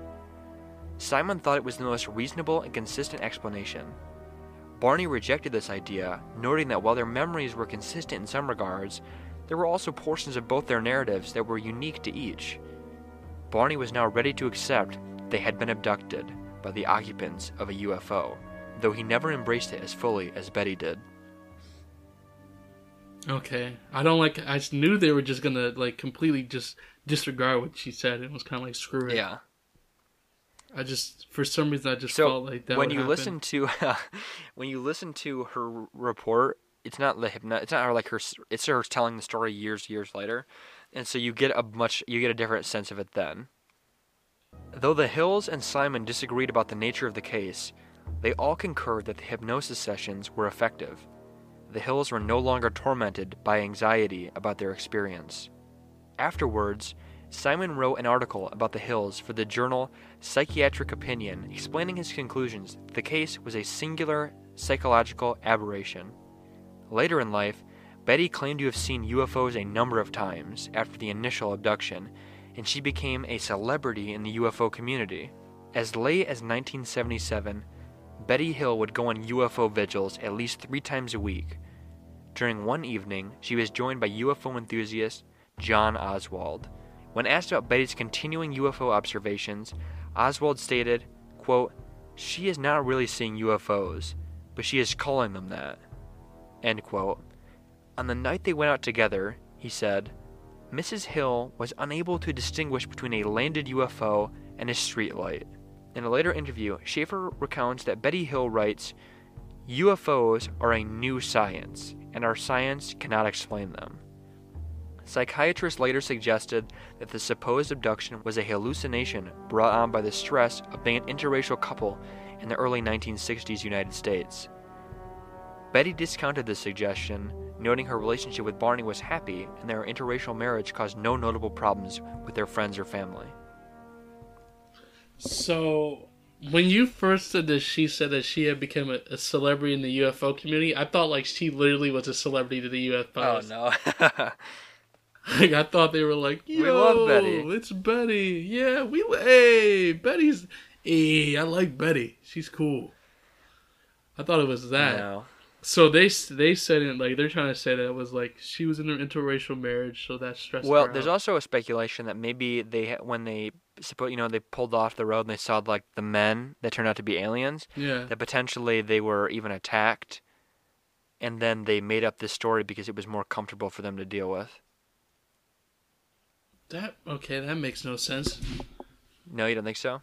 Cause, yeah, cause it was the the '60s. Like, why not just say some white folks attacked us? That was the perfect time to say white folks attacked, cause they were attacking everyone. Yeah, but it was prior to like MLK. Maybe the cops in the area would be like, mm, "We don't give a fuck." even if then prior then as soon as it got out of the '60s, and then be like, hey, it was some white folks. Well, I think it's more of a like a um, an internal psychological issue where they created this fiction then potentially so that way they didn't have to deal with the fact that they were abused. And also, MLK was running around. He was alive, so he'd have been like, look, some honkies jumped us. Yeah, maybe, but I, Same I with think you're thinking of like they they they they could have gotten like uh, retribution, and maybe they could have, but I think it's not even about that. If that's the, if that's the case, I think it's more about the fact that they this is their defense mechanism. Okay. It's easier to right, I say- aliens have come and captured us, and I we had a wonderful night with them, than to admit that you've been assaulted. that that these crackers Especially, hands especially if us. there's like some threads maybe connected that were actual pieces of the UFO thing. If you think about like potentially you could read into Barney's case as sexual assault. Oh yeah. Ooh. If that's the case, that's speculation. That's all speculation. They denied this heavily. All right. I'd rather it be the leader because the leader's a nice guy. But to uh, to wrap up their lives, Barney died of a cerebral hemorrhage on February 25th, 1969, at age 46. Betty Hill died of cancer on October 17th, 2004, at age 85, never having remarried. Would you get remarried after you got attacked by, or uh, taken by aliens? Uh, maybe have to find someone that really loved aliens too. I guess. Sorry, that's more of a Caroline question, I guess. Because you would have died. and she definitely would. I mean, come on. What are you worth? I guess not much. Here's what here's the thing. So if you choose to believe that this is all true, they were abducted by aliens, the one thing that throws me off is the fact that the guy said Oswald said that well first of all that she claimed to have seen them multiple times throughout her life after this experience. That that throws me off, makes me go, okay.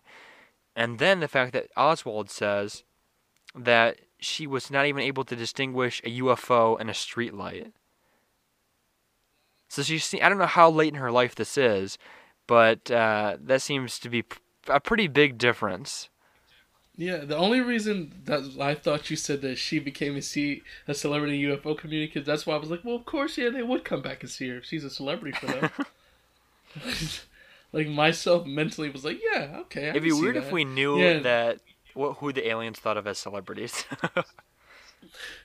like okay i okay i can see i can see both things i can see them lying but then i can also see i guess there'd be because i do believe in aliens i just don't think that they're this far advanced enough like we always write it as like okay maybe they can fly that's one thing but when we're like and then they mentally telepath themselves to and they could us. heal our wounds instantly. Yeah, like I'm like, come on, man. So come actually, on, so. Betty is a is a UFO celebrity to the aliens, and then you know who the other one is? Is it's Tom Cruise. Because Oh, of for sure. It's all real. Yeah, exactly, exactly. Or uh, John Travolta. Oh, yeah, there you go. They're like, they're like, yeah, we we bang with those guys because they believe in us. The rest of you dirtbags. They're, they're actually swinging through New Hampshire, and they were like, "Oh shit, let's see what's going on here. We got we got to stop over uh, in Cali and talk to Tom Cruise. yeah, they're like, "Ah." We got to go, you know, bring him to the next level of ascension within the Scientology church." exactly. Or they kind of just went, "Ah, ah, Tom Cruise. So, what do you think of their story, and what do you think seems plausible, and what do you think, if you don't believe it, what do you think is the poke some holes in it? All right. Uh, so for the first guy, I just think he's lying about getting the nut off like that. You Just, talk about Antonio. yeah, Okay. that whole thing kind of has me feeling the wrong way. But for them, for the couple, I guess the things that I wouldn't believe are the the fact that one that she was able to like they were gonna give her a book, but then they were like, "Oh, I'm like, no, give us a, give us that book back!" Ah, like, I don't believe that. Yeah, that makes no sense as to why would they even offer her a book if anything, and they're just coming to examine her, and that the the fact that if they're really coming to examine someone, that no one would just like they wouldn't take them to further examine them. They just stop there. They're like, "Oh, let's scrape some of your knee. Let's do that. Let's do that. All right, see ya."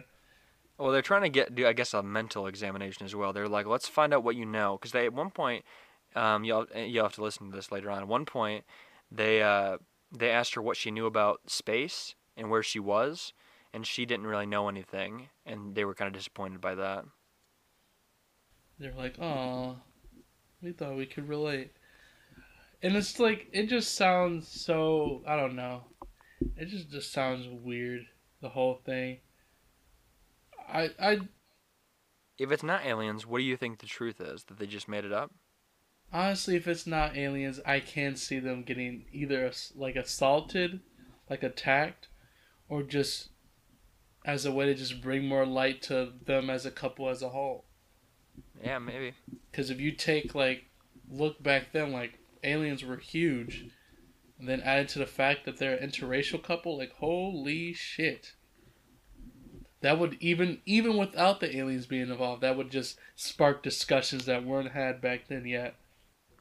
I mean, we have the reports, like we said, of the, that the, the Air Force Base did see something, Yeah, but it's possible that then they saw this thing and then said it was an, a a UFO and then made up this entire experience around it for that very reason of it's gonna catch, you know, it's gonna really catch and be famous. yeah. Like they could have saw something wild, like you know, like them testing something or something like that, and that's why they left it classified. I don't know. Like I uh, like I said though, I do believe aliens are real, but they just probably don't either want to meet us or like they're like how we are, like how we haven't got to that point where we can meet them Yeah. yet.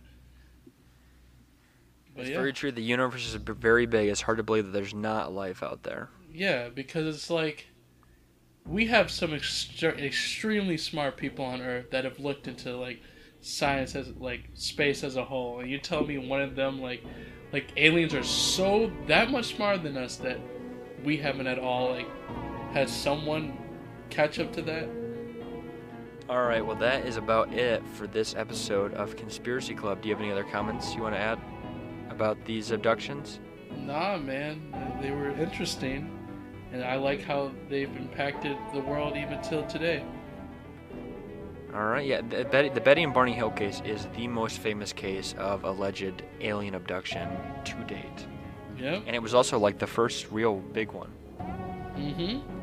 But if you liked this episode, then you can join the club by following us on Instagram and Twitter at Tom and Demir, and by liking our Facebook page, which is at facebook.com slash conspiracy club. We also like to post links to the episodes there, as well as as well as uh, relevant information to the episode, pictures, articles, just general true crime stuff in general as well, or you know, weird stuff from the world. So go follow us there, and uh, also rate and review us on whatever podcast platform you listen. It helps us out a lot. It really does. Give it a listen. You want some? You have a closing statement for me? Well, like I like Tom said, you know. Well, actually, hold on. Do you have? bitch. You don't know what you're gonna li- you what we're gonna do next week, right? Uh, not at all. All right. So that's a mystery then. Now you can give your closing statements. Well, like Tom said, join the club. And like I always say, damn, Antonio and Barney got food. And it was a good time. Well, for one of them. The other one, not really. Keep y'all bun- keep your butts clenched and have a great day. Love you all.